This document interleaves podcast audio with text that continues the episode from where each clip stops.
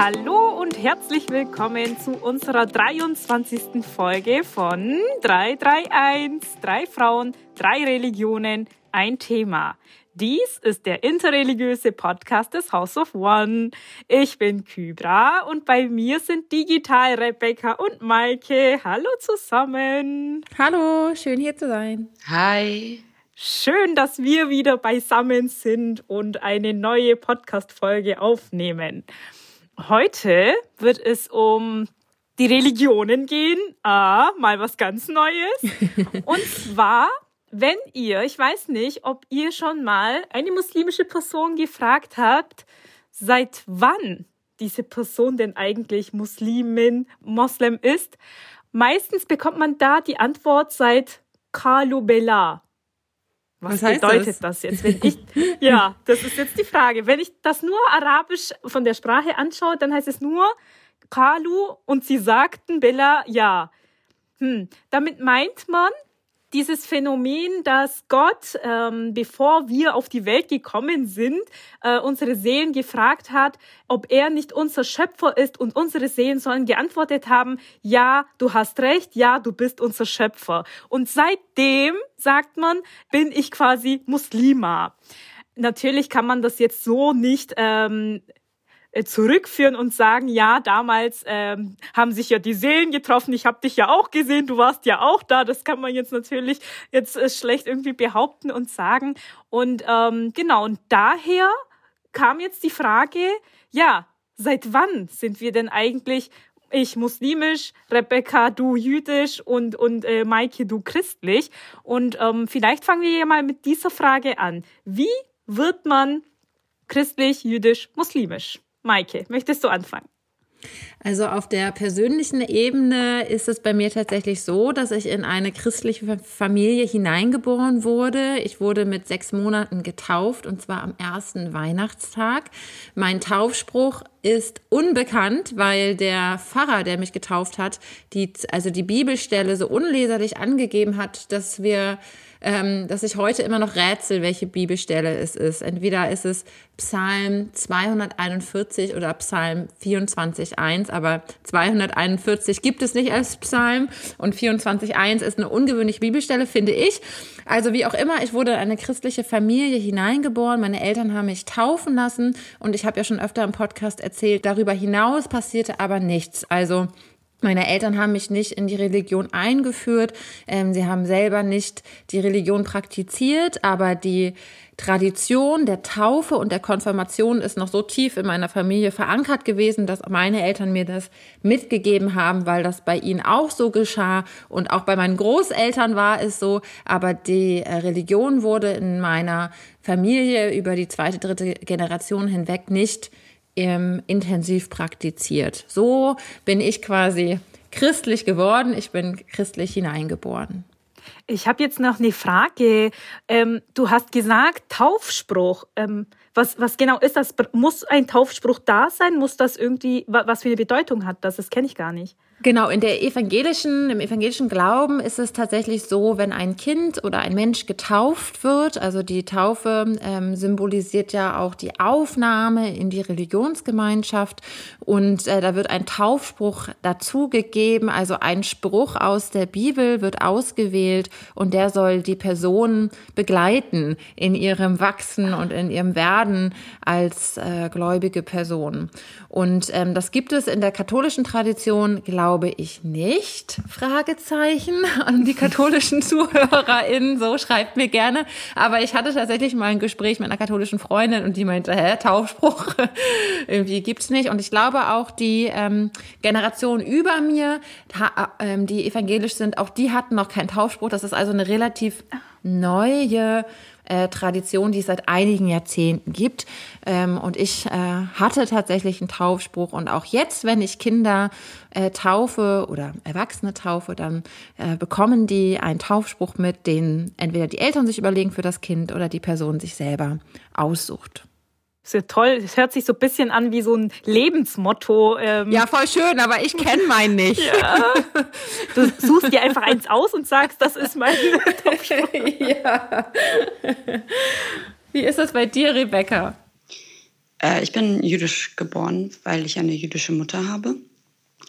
Es gibt dann natürlich dann auch ähm, Streitigkeiten. Für mich zählen auch patrilineale Juden, also Juden, wo der Vater nur jüdisch ist und die Mutter nicht als jüdisch.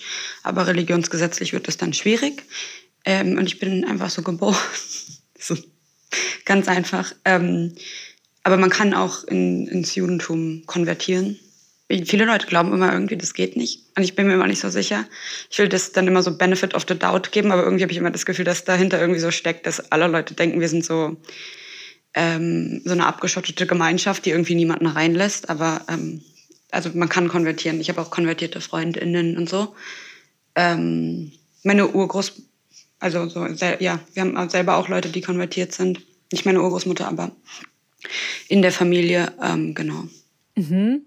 Das hört sich ja jetzt für uns dreien erstmal so an, als ob wir die Religion irgendwo ja auch geerbt haben, ähm, weil wir ja irgendwie auch ja hineingeboren worden sind. Ah ja, das habe ich jetzt gar nicht gesagt, gell?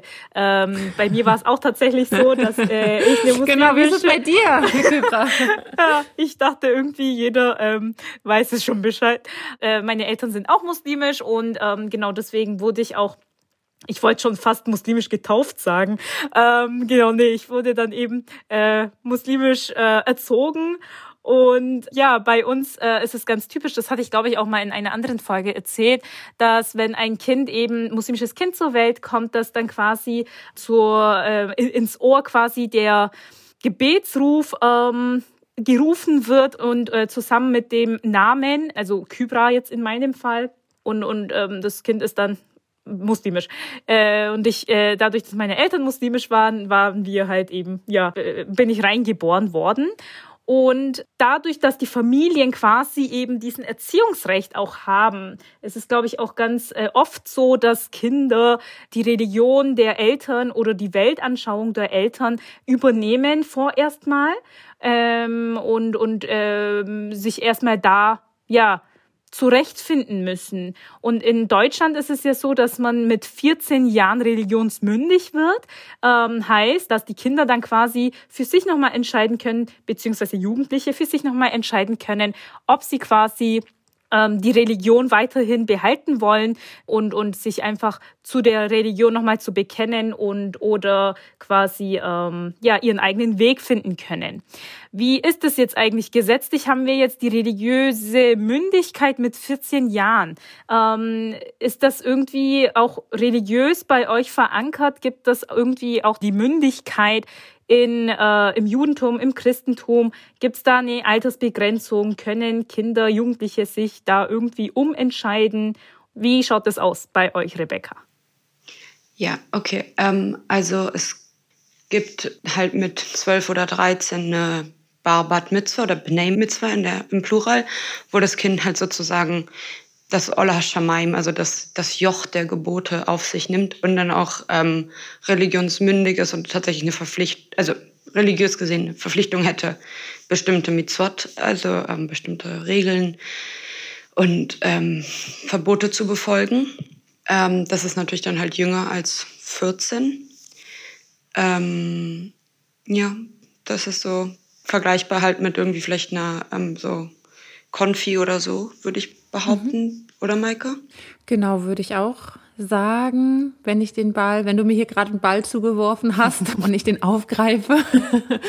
ähm, wenn wir davon ausgehen im Christentum, dass in der Regel oder zum größten Teil Kinder getauft werden, dann ist mit ungefähr 13, 14 Jahren steht dann die Konfirmation an und der geht einen Konfirmationsunterricht, eine Konfirmationszeit voraus. Das heißt, dass Jugendliche im Alter von 13, 14 Jahren ein bis zwei Jahre äh, in einem wöchentlichen oder in einem monatlichen Rhythmus ähm, einige Stunden in der Gemeinde verbringen, in der jugendlichen Gruppe mit äh, einer Gemeindepädagogin oder einer Fahrperson und ähm, genau, werden eingeführt in das Glaubensleben, in das Gemeindeleben, erfahren Punkte, nochmal über den Religionsunterricht hinaus, das wir ja gerade hatten. Also der Religionsunterricht darf zum Beispiel auch nicht äh, befehlen, in Anführungsstrichen, dass jetzt alle beten müssen. Ähm, also das sollte man, versteht mich nicht falsch, das sollte auch immer in der, in der Konfi-Arbeit nicht stattfinden, jetzt bete. Aber da ähm, ist doch die, äh, das spirituelle und gemeinschaftliche Praktizieren auch ein wichtiger Teil. Also zusammen Andachten zu halten und zu beten und Lieder ähm, zu singen und ähm, genau die, auch die spirituellen Erfahrungen zu stärken und gemeinsam zu machen, ist ein wichtiger Teil dieser Konfi-Zeit. Und im Religionsunterricht ist das natürlich ein bisschen schwierig, wenn man sich dort im schulischen Raum ja bewegt. Aber zurück dazu, am Ende dieser Konfizeit findet die Konfirmation statt. Und wenn das, wenn die Taufe ist quasi das Ja von Gott an den Menschen, an das Menschenkind, du bist, äh, du gehörst zu mir. Und die Konfirmation ist zwar quasi die Bestätigung des nun religionsmündigen Menschen, der jugendlichen Person, ähm, das Ja an Gott. Also dass ich habe mich jetzt intensiv darüber äh, darüber nachgedacht und damit beschäftigt und ich weiß, ich möchte den Weg nun als Christin, als Christ gehen und sage in der Konfirmation Ja zu Gott. Und wenn wir bei Sprüchen sind, die Jugendlichen suchen sich dann auch einen eigenen Konfirmationsspruch aus, also einen, auch wieder ein Vers aus der Bibel, mhm. der sie mit dem Taufspruch zusammen begleiten soll in ihrem Leben. Das mhm. ist die Konfirmation. Das Ja der Jugendlichen zu Gott. Ich würde auch noch mal ganz kurz einhaken, wenn ich darf, weil ich, ähm, wo Mike jetzt so angefangen hat zu erzählen, dachte ich, okay, ich habe zu wenig, ich habe zu wenig über Barbat Mitzvah gesagt. Also die Idee ist halt auch, dass die Kinder auch zum Unterricht gehen. Genau, deswegen dachte ich halt, das wäre sehr ähnlich.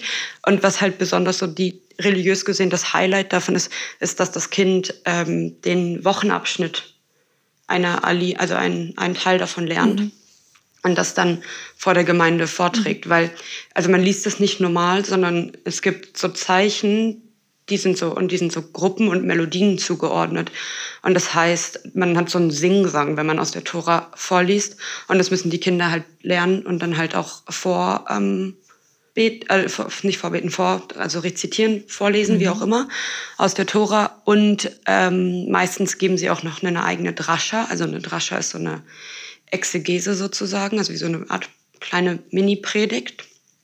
Genau. Also es gibt keinen keinen ähm, Spruch, den man sich selber aussucht, aber tatsächlich in so religiösen Kreisen ist es auch immer so ein Unterhaltungstopic von, oh, und was war denn deine Parascha? Also was war dein Wochenabschnitt? Ah. Ähm, genau, das wollte ich nur kurz noch ergänzen. Gibt es einen festen Zeitpunkt, wann Bar und Bad Mitzvah immer stattfinden? Also nicht im Alter der jugendlichen Personen, sondern im, im jüdischen äh, Jahreskreis? Gibt es da irgendwie einen, einen Monat oder? Es hat was mit dem Geburtstag des Kindes zu tun. Ah, okay. Ähm, halt, wann es halt dieses Alter erreicht hat, entweder 12 oder 13. Mhm. Ähm, und das wird dann freitags gemacht. Ah, interessant. Und dann gibt es eine Art äh, Kurs und dann sind da vielleicht zehn ähm, junge Menschen zusammen und dann feiern die, je nachdem, wann die eine Person Geburtstag hat, Bar oder Bad Mitzwa? Ja. Ah, interessant, weil bei der Konfirmation hat man als Kurskurs und dann wird der Kurs, also die Gruppe, an einem Sonntag, in der Regel so um Pfingsten oder so, äh, konfirmiert. Also alle zehn stehen dann da und kriegen dann persönlich den Segen und sind dann aufgenommen und sagen ihr Ja. Genau. Genau. Und äh, ganz wichtig noch in der katholischen Kirche ist es äh, nicht die Konfirmation, das ist in der evangelischen Kirche, sondern in der katholischen Kirche gibt es die Kommunion und die Firmung. Ich glaube, Kommunion ist so mit sieben, acht Jahren und die Firmung ist dann mit äh, 15, 16 ungefähr. Also ein bisschen älter sind die dann als die mhm. Konfirmandinnen. Genau sehr spannend. Ich, ich kenne das ja auch zum Teil aus Filmen, ähm, dass auch ähm, ja ähm, so Bar Mitzvah, Bad Mitzvah auch gefeiert wird. Deswegen jetzt meine nächste Frage: Ist das jetzt äh, auch jetzt äh, bezüglich Konfirmation findet das dann quasi nur im Kreis von der Kirche Synagoge statt oder gibt es dann tatsächlich diese Nachfeier oder ist das nur so ein neues Phänomen oder? Ähm, also es gibt danach immer eine Feier und es war traditionell auch immer so, dass man irgendwie zusammen gegessen hat und so. Mhm. Aber diese Filme, von denen du redest, ich nehme an, das sind US-amerikanische ja, Filme. Ja. ja, und das sind, das ist immer sehr ähm, pompös und ja, irgendwie okay. drüber hinaus. Und ich dachte immer, es würde so ein bisschen übertrieben werden, aber jetzt studiere ich ja mit ganz vielen jüdischen AmerikanerInnen und ähm, das ist scheinbar tatsächlich da so ein Ding. Okay. Ähm, bei uns gab es auch immer so kleine Partys, aber manche Leute sind auch richtig all out gegangen, aber ähm, Das kommt sehr darauf an. Also da gibt es keinen, mhm. das ist so ein persönliches Geschmack, mhm. Ding, Geldfrage, wie mhm. auch immer. Okay. Aber das ist keine, keine, keine Pflicht. Aber mit US-Amerika hast du mich schon äh, erwischt. Ich kenne das von Modern Family zum Beispiel. ja. Nee, meine ich finde immer in der Film das so ein bisschen so mh, hm, cringy.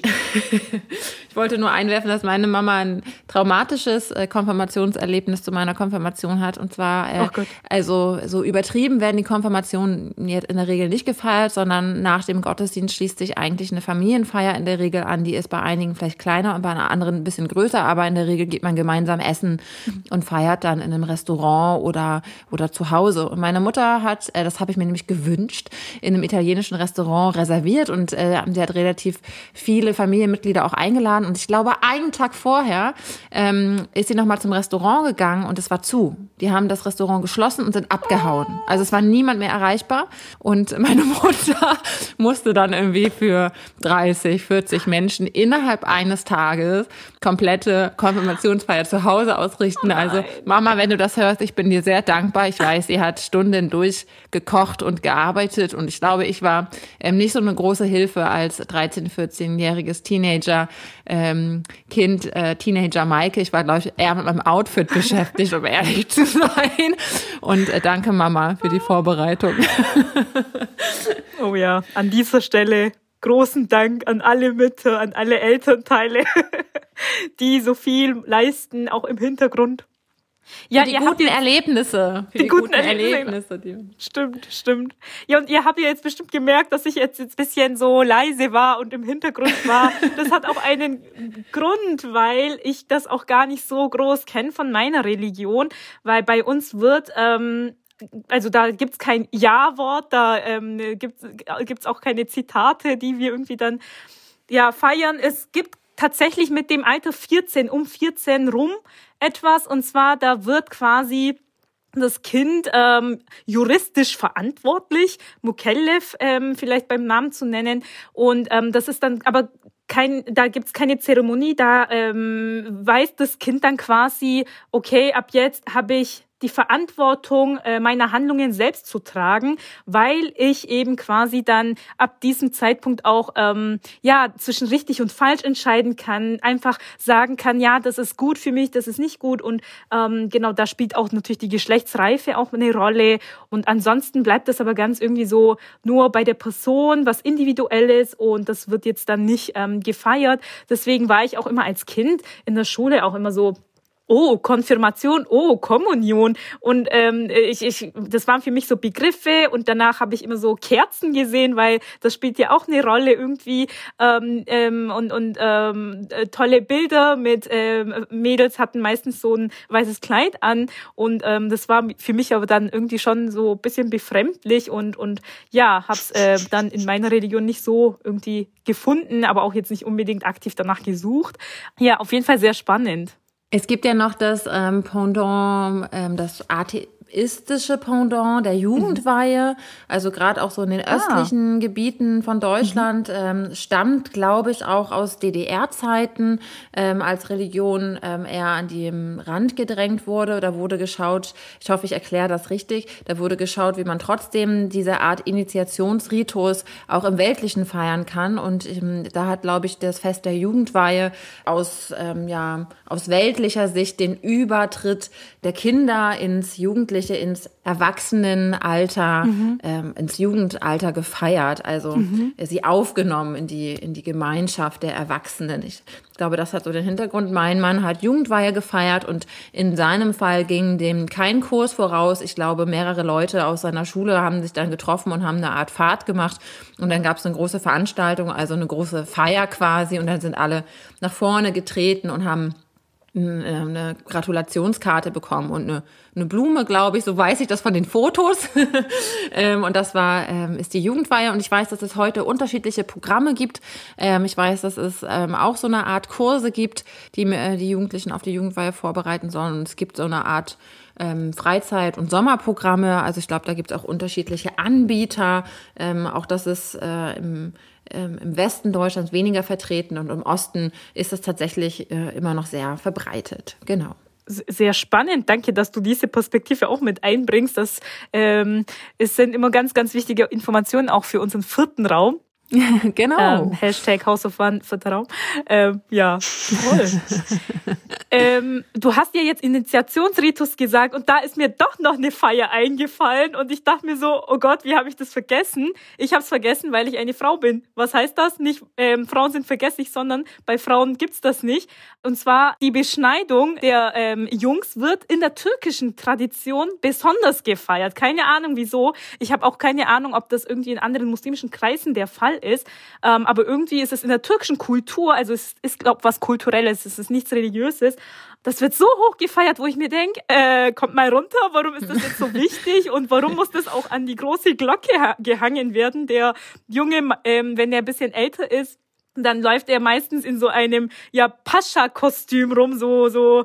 Ähm, ich weiß nicht, ob Pascha so ein Begriff ist, ähm, auch im Deutschen. Oder Raum. Prolet, wie aus der letzten Folge. Ja, ja genau, genau, genau. Und, und, und hat meistens auch so ein ja Zepter in der Hand und so eine komische Mütze.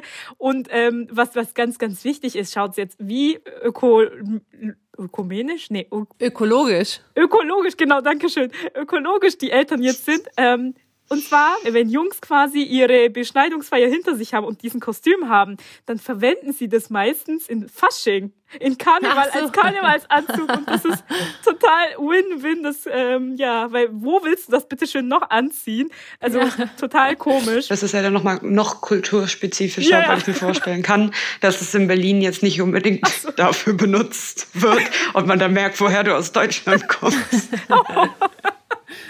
ja, also wenn ich so in meinen Kindergartenbilder anschaue und ähm, ja, meine ähm, ja, die, die anderen Kinder, die Jungs, die türkischen, muslimischen, die hatten schon ihr Kostüm schon mal öfters an. Ja, das stimmt.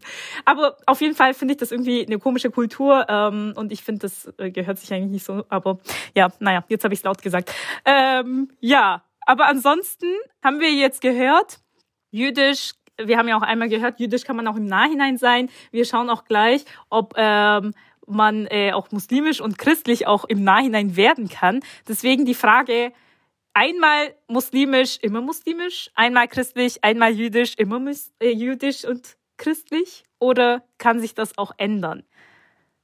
Wie schaut's aus bei euch? Ich glaube, das liegt immer aus der Perspektive der jeweiligen Religion. Also ich glaube, jede äh, Religion schaut bei diesem Thema ähm, aus der eigenen Perspektive daraus. Und das macht es vielleicht ein bisschen wirr, ähm, wenn man von oben drauf schaut. Weil wenn wir den Fall annehmen, dass eine christliche Person konvertiert, zum Beispiel zum Islam, ich vermute, ähm, aus christlicher Perspektive ist die Person, weil sie getauft ist, immer noch Teil ähm, der christlichen Gemeinschaft, auch wenn sie selber sagt, ich glaube nicht mehr an Gott. Aber ähm, im, im Bezug auf die Taufe, die Taufe kann nicht äh, rückgängig gemacht werden. Also einmal mhm. getauft heißt, äh, du gehörst zu Gott, auch wenn du nicht mehr an Gott glaubst. Du kannst aus der Kirche austreten und dann zahlst du auch keine Kirchensteuern mehr.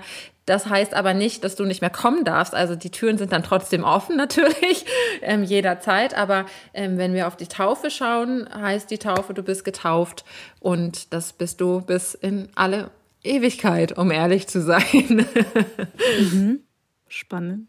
Wie ist es ähm, aus ähm, der Perspektive eurer Religion? Ja, also ich finde es ganz schwierig zu beantworten, ähm, weil du bist ja halt einfach jüdisch geboren und dann bist du halt jüdisch für immer auch. Ähm, weil es halt diese Ethno-Religion ist, was ich ja öfters gerne als Begriff benutze. Das Ding ist halt aber natürlich, dass wenn jemand für, also für mich, wenn jemand zum Islam oder zum Christentum oder ähm, Hinduismus oder ich weiß nicht, was übertreten würde, wäre die Person persönlich nicht mehr als jüdisch mhm. verstehen. Ich würde die Person verstehen von aus einer jüdischen Familie, aber einfach um respektvoll vor dieser Entscheidung zu sein, würde ich das halt nicht machen. Aber wir hatten letztens in der Yeshiva, haben wir so einen Kurs, der heißt ähm, so Jewish Thought, also so ein bisschen jüdische Philosophie, moderne jüdische Philosophie. Und unser Lehrer, der eine Rabbi, der uns unterrichtet hat, uns so ein Gedankenexperiment mitgegeben. Und zwar meinte er, okay, pass auf, jemand ist jüdisch geboren und hat jüdische Eltern, aber die Person wurde zum Beispiel adoptiert und weiß das gar nicht, aber ihr wisst es. Mhm. Aber die Person hat auch nie irgendwie Interesse daran geäußert, jüdisch zu sein. Und die Person hat auch keine, keine Sinnes irgendwie Suche gerade. Wenn ihr das erfahren würdet, würdet ihr das der Person erzählen, dass sie jüdisch ist? Oder würdet ihr das nicht erzählen? Seht ihr sie als jüdisch oder seht ihr sie nicht als jüdisch? Und das war eine total interessante Debatte, die auch dann so mhm. ganz unterschiedliche äh, Meinungen hervorgebracht hat. Und das wollte ich einfach nur teilen, weil ich das super spannend fand. Unbedingt, ja. Mhm. Ja, das sind halt ja tatsächlich Fragen. Man muss da schon äh, gründlich überlegen und wenn man mal damit konfrontiert ist, dann ja ist vielleicht manchmal schwieriger, eine Entscheidung zu treffen, als wenn man es einfach nur so ähm, hypothetisch bewertet. Ja, ich habe mal in einer Folge gesagt gehabt, dass alle Kinder nach der islamischen Sicht schon als Musliminnen geboren werden. Da muss ich jetzt was korrigieren. Und zwar, mhm. ähm, ich habe jetzt nochmal reingeschaut, wie diese, diese Überlieferung tatsächlich ähm, gemeint ist und, und äh, ob ich das auch richtig verstanden habe damals. Und zwar ähm, bin ich jetzt darauf gestoßen, dass da nicht explizit steht, dass alle Kinder muslimisch geboren werden, sondern die Veranlagung des Islams in sich tragen. Soll heißen, dass jeder Mensch nach muslimischer Auffassung, jeder Mensch in der Lage ist oder genau das einfach ähm, auch ähm, ja als Veranlagung hat, ähm, später einmal auch äh, Muslimin zu werden, dass man das irgendwie schon ähm, ja veranlagt hat und nicht automatisch direkt schon muslimisch ist. Wenn man in eine muslimische Familie eingeboren wird, dann ist es ähm, so, wie ich vorhin ja erwähnt habe, dann ist man äh, muslimisch, weil die Erziehung muslimisch ist. Aber im Nachhinein kann quasi jeder Mensch zum Islam ähm, konvertieren, weil diese Veranlagung, Grundveranlagung oder natürliche Veranlagung schon gegeben ist nach diesem Hadith. Und das wollte ich jetzt unbedingt nochmal korrigieren. Und das hatten wir ja auch letztens in einem anderen Rahmen, nicht im Podcast, aber in einer Veranstaltung, wo wir ja eingeladen worden sind. Da hatten wir auch nochmal gesagt, dass eben quasi wir auch mit diesem Podcast mitlernen und, und ganz ähm, spannend für uns auch ist, ähm, also für mich auch jetzt hier in dieser Überlieferung nochmal reinzuschauen, habe ich es tatsächlich richtig verstanden? Kann man das irgendwie auch nochmal anders auslegen und, und da einfach nochmal, wenn es äh, falsch war, dass man sich dann nochmal korrigiert, weil letzten Endes ist das ja jetzt jetzt keine Rede Gottes äh, und, und, und, und Fehler können wir uns auch erlauben. Genau, das wollte ich auf jeden Fall noch sagen. Und bei uns ist es halt ganz, hm, mit dem Glauben schaut es irgendwie so ganz elastisch aus, sage ich jetzt einfach mal vorsichtig. Mit elastisch meine ich, sobald jemand, muslimische Person, sich dafür entscheidet, ähm, ab heute jetzt, gerade jetzt nicht mehr muslimisch zu sein das einfach nur so ähm, verinnerlicht und sagt und davon ausgeht, ja, ich möchte das nicht mehr, dann ist die Person ab diesem Zeitpunkt keine muslimische Person mehr. Also man kann selber, so, sobald eine Person von sich selber behauptet, er oder sie sei keine Muslima mehr, dann ist die Person auch ähm, nicht mehr muslimisch.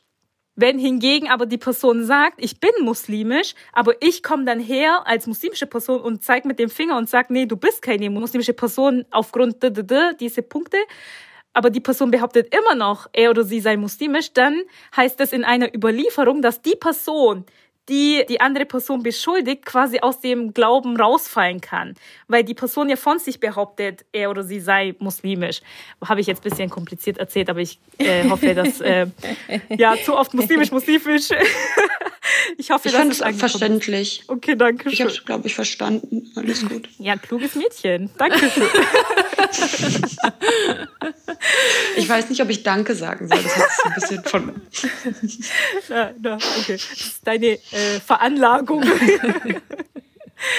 genau. Und ähm, ansonsten, wenn sich jemand zum Islam bekennen möchte, dann gibt's eigentlich nur das Glaubensbekenntnis, was man einfach bei Eintritt sagt. Und da sagt man eben, dass es außer Gott keine andere Gottheiten gibt und ähm, genau, dass äh, Mohammed der Prophet Gottes ist. Und ansonsten gibt's da jetzt eigentlich keine Must-to-Do. Ähm, Vorschriften. Und genau das mit der Beschneidung, das hatte ich ja vorhin äh, vielleicht ganz kurz gesagt. Die Beschneidung ist nur für Männer vorgesehen. Frauen haben keine Beschneidung und da gibt's auch kein Feier, weil diese Feier ist was Kulturelles und, und nichts Religiöses. Und daher fällt die Feier eigentlich auch aus. Keine Ahnung, warum Frauen dann eben doch keine zusätzliche kulturelle Feier bekommen haben. Aber das ist, glaube ich, ein anderes Thema. Ähm Genau, schade. Kein, ja. Mir fällt ja, noch. Das ist ganz. ähm, ihr seid jetzt gerade dabei, ähm, wie wir es nicht hinbekommen, uns ähm, per Blicken über Zoom zuzuwerfen, wer als nächstes sprechen darf. Rebecca. Okay, ich habe tatsächlich, weil, weil wir ja auch eine Brit Milane Beschneidung haben, die ja bei jungen, also bei Babys Neugeborenen gemacht wird. Mhm. Also nicht ganz neugeboren, aber äh, und mittlerweile gibt es tatsächlich äh, für Mädchen ähm, Namenszeremonien in der Synagoge. Also man hat was gefunden, ah. das ist eine spätere Entwicklung, aber wir haben was gefunden, um die Geburt von einem Mädchen auch zu feiern. Das wird auch nicht in allen Kreisen gemacht, aber ich finde das ganz schön. Ähm, ich hatte sowas nicht, weil es, also ich glaube, es war bei mir auch gar nicht so eine große Sache. Also gab es einfach nicht. Aber mein Bruder hatte aber auch zum Beispiel eine Beschneidung und da war auch kein Fest, sondern halt, es wurde im jüdischen Krankenhaus gemacht von einem Arzt, der gleichzeitig halt mhm. Mohel ist, also die religiöse Ausbildung dafür hat, das zu machen. Und dann ähm, hast du halt einen jemanden, also es ist so eine Ehrensache, das Baby halten zu dürfen. Und das hat dann halt mein Onkel gemacht. Äh, und dann gab es dann auch nichts Großes irgendwie. Aber ich wollte das nur einwerfen, mhm. dass man, dass wir so eine Namenszeremonie haben. Vielleicht kannst du das irgendwie auch mal bei euch äh, vorschlagen. Gebe ich mal mit. an alle, an diesem Punkt, an alle muslimischen äh, ja, Menschen. Eltern. Sowas könnten wir einführen. Mir fällt noch äh, eine Nachricht ein, die ich vor ein paar Tagen gelesen habe. Und zwar habe ich gelesen, dass in einem US-Bundesstaat ein katholischer Priester ähm, ziemlich viele Menschen getauft hat, aber diese Taufen sind ungültig, weil er eine falsche Taufformel gesprochen hat. Also ähm, bei uns ähm, gibt es tatsächlich, da wird natürlich Wert drauf gelegt, dass die Taufformel, die wir sprechen, korrekt ist. Also man ähm, spricht, ich taufe dich im Namen des Vaters und des Sohnes und des Heiligen Geistes. Und er hat gesagt, wir taufen dich. Und ähm, somit sind, ich glaube, ich habe gelesen, tausende Taufen ungültig. Und ähm, die jeweiligen zuständigen äh, Kirchen ähm, haben, äh, rufen auf, dass alle Menschen, die dort getauft worden sind, sich doch bitte zu melden. Und man müsse das nun wiederholen.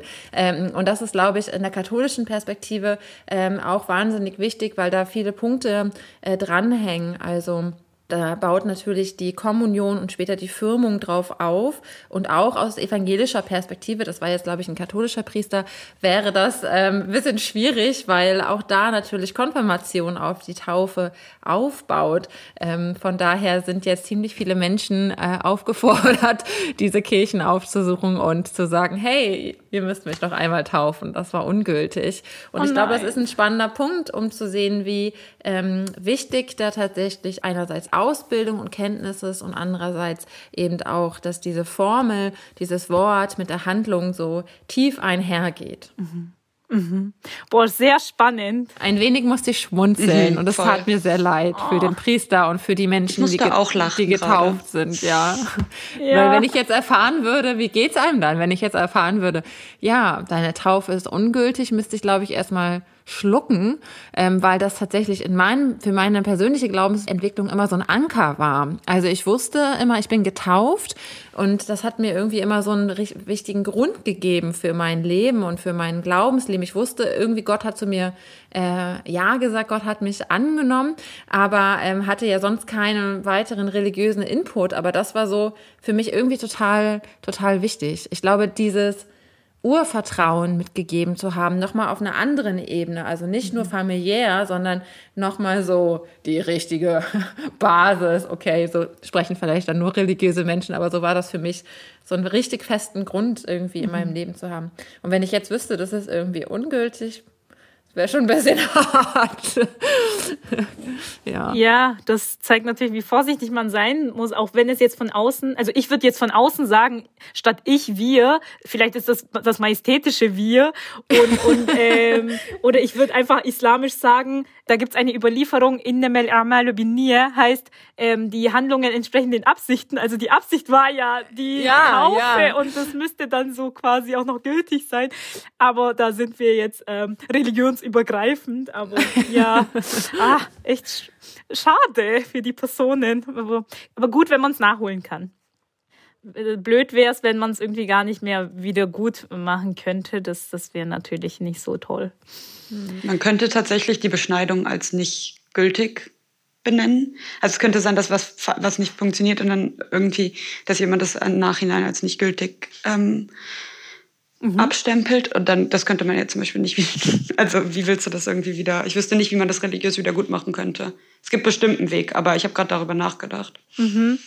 Also ja, kommt natürlich immer auf das, äh, die, den Fall an, aber da gibt's ja auch nochmal eine Regelung, wie viel abgeschnitten werden muss. Und wenn das dann quasi weniger ist, dann schneidet man halt nochmal ein bisschen äh, mehr ab. Aber ansonsten ähm, wüsste ich jetzt auch nicht, da bin ich jetzt überfragt. Weil bei uns gibt's ja Gebete und alles. Ah, und das muss okay. ja, also es ist noch mehr Ritus. Und deswegen, ah, okay, ja. okay. Ich bin natürlich wieder von meinem Standpunkt ausgegangen. Aber ja, stimmt, stimmt. Krass.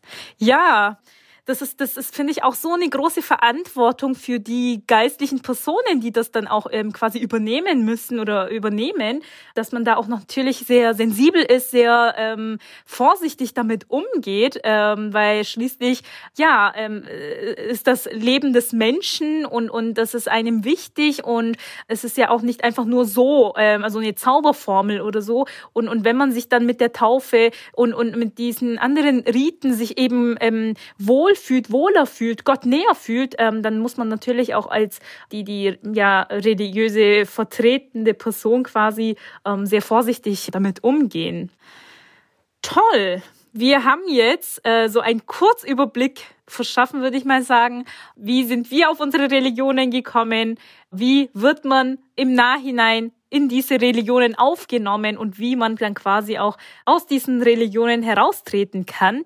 Und da gibt's natürlich wie immer eigentlich noch viel zu sagen, aber ich würde mal sagen, wir belassen es heute damit und das war jetzt auch schon die 23. Folge von 331. Drei Frauen, drei Religionen, ein Thema. Und wenn ihr noch Fragen oder Feedback habt, dann schreibt uns gerne und Maike nennt uns gleich unsere E-Mail-Adresse. Maike, das ist jetzt dein Part. Genau, Premiere. Heute sage ich die E-Mail-Adresse. Schreibt uns an 331 podcast at house-of-one.org.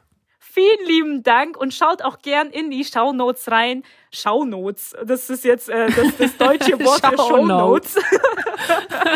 und seid gespannt. Bis zum nächsten Mal. Tschüss. Tschüss. Bye.